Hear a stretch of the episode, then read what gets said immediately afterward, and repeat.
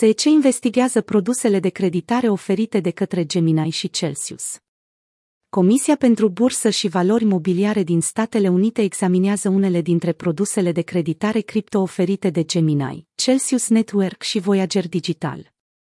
Potrivit unui raport publicat de Bloomberg, SEC efectuează o anchetă cu privire la serviciile de creditare a activelor digitale.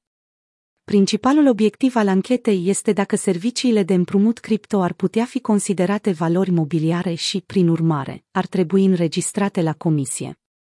Principala preocupare a SEC pare să fie randamentele ridicate oferite de serviciile de creditare cripto, care sunt adesea mult mai mari decât cele oferite de majoritatea băncilor de economii.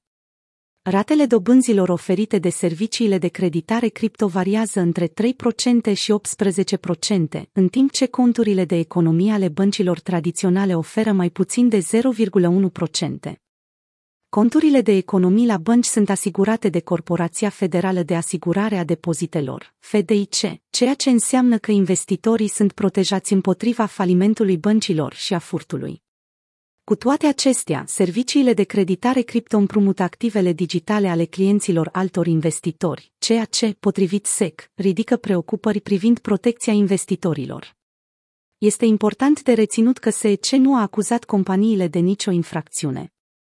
Serviciile de creditare cripto se confruntă cu o campanie de reglementare în Statele Unite din septembrie 2021. Autoritățile de reglementare din New Jersey și Texas au emis ordine de încetare și renunțare împotriva Celsius Network. În octombrie 2021, biroul procurorului general al statului New York, NYKG, a luat măsuri împotriva companiilor Celsius și BlockFi, ordonându-le să-și închidă serviciile.